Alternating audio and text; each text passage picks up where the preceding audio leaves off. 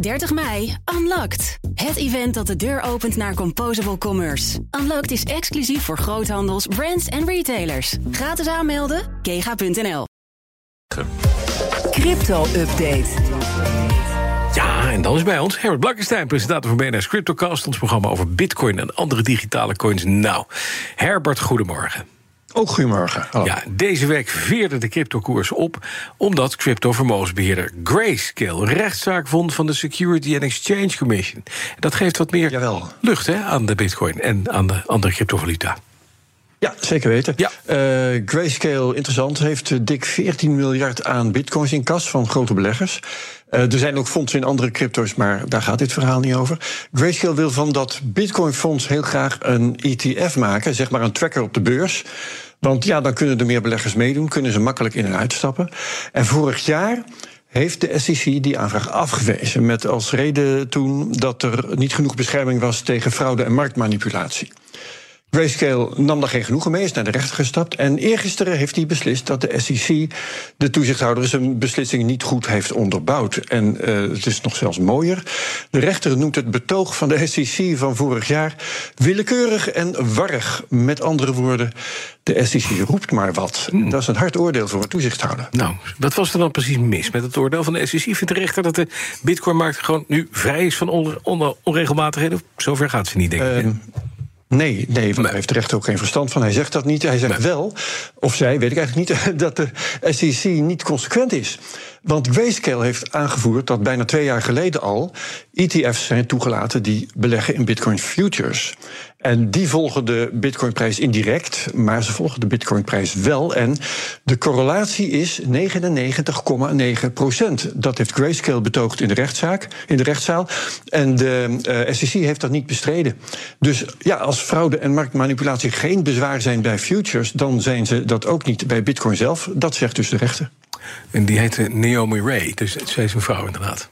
Ja. Eh, maar nog eventjes naar dit. Het gevolg, komt er nou inderdaad zo'n ETF snel of niet?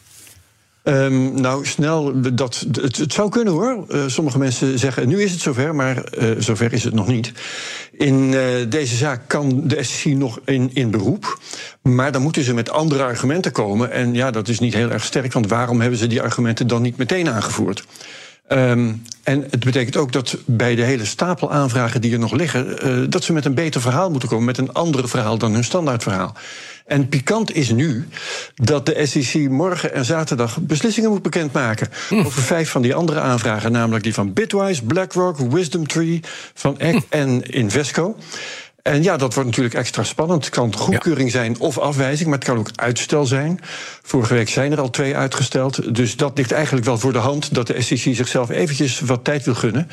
Eh, zeker nu hun favoriete argument is uitgeschakeld. Ja. Nou ja, eh, je kunt niet uitsluiten dat ze het verzet opgeeft. Weten we pas als we het horen eh, dit weekend. En als het geen uitstel is, maar ja of nee, dan gaan de koersen daar denk ik wel weer flink op reageren. Het moederbedrijf van Grayscale, dat is de Digital Currency Group, DCG... is ook het moederbedrijf trouwens van Genesis, hè, dat failliete leenplatform. En, en die Digital Currency Group heeft nu een akkoord bereikt met de schuldeisers. Ja, en het verhaal is: Genesis heeft geld geaccepteerd van beleggers. Wilde daar rendement mee halen. Heeft dat zelf weer uitgeleend aan allerlei clubs, onder andere aan FTX, ook al failliet. En is daar dus een goed deel van kwijt. En eh, daarna is het heel snel ingewikkeld geworden. DCG dacht: we vullen dat gat even met een soort schuldbekentenis. Dat zetten we op de balans.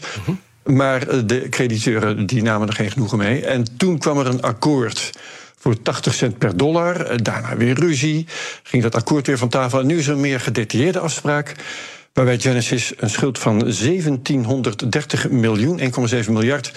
Betaalt met eerst 329 miljoen in twee jaar. Dan ook nog 830 miljoen in zeven jaar. En nog een regeling van 275 miljoen in vier etappes erbovenop. Als je dat optelt, dan is dat eh, zo'n 80 procent inderdaad. En eh, zo zegt Genesis dat de schuldeisers 70 tot 90 procent van hun geld gaan terugzien. Nou, dat is op zich natuurlijk best heel erg prettig. Scheelt niet zoveel met het akkoord dat er was.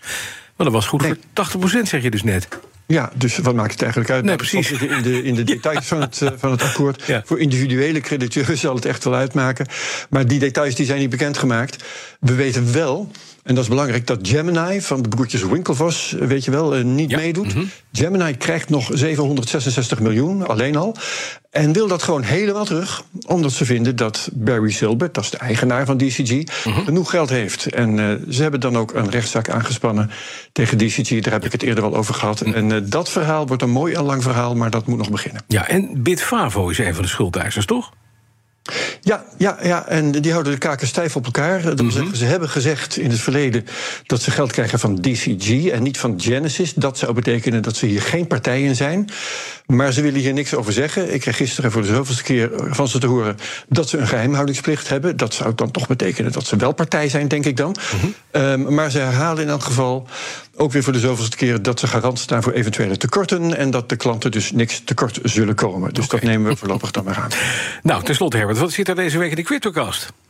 Het beveiligen van je bitcoins. Nou, je snapt dat dat belangrijk is. Ja. Ja. Co-host Daniel en ik ontvangen Johan Bergman van het bedrijf BitSafe. Dat biedt allerlei manieren aan om je bitcoins veilig op te slaan. En het interessantst vind ik is wel de multi-sig wallet.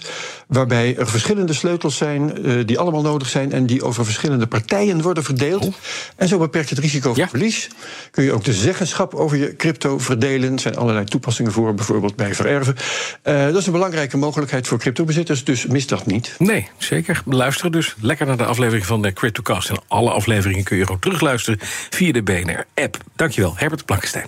De crypto-update wordt mede mogelijk gemaakt door Bits, de Bitcoin-spaardienst van Bitonic.